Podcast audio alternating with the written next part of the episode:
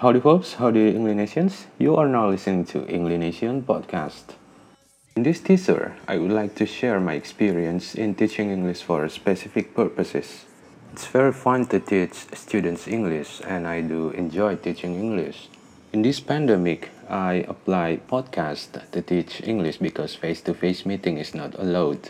It is very sad that I couldn't meet my students, but this is the reality that I have to deal with. And here are some examples of my students' works. In this paper, we review the professional learning and development or PLD needs, needs of teachers in rural and remote schools, focusing on the Australian context. This one is another example.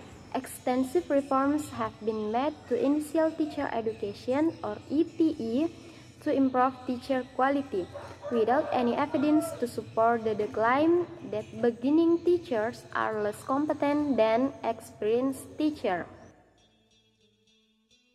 What do you think about my students' performance? Do you think utilizing podcast is effective? Find the answer on Englinesian podcast. Thank you very much for listening. See ya.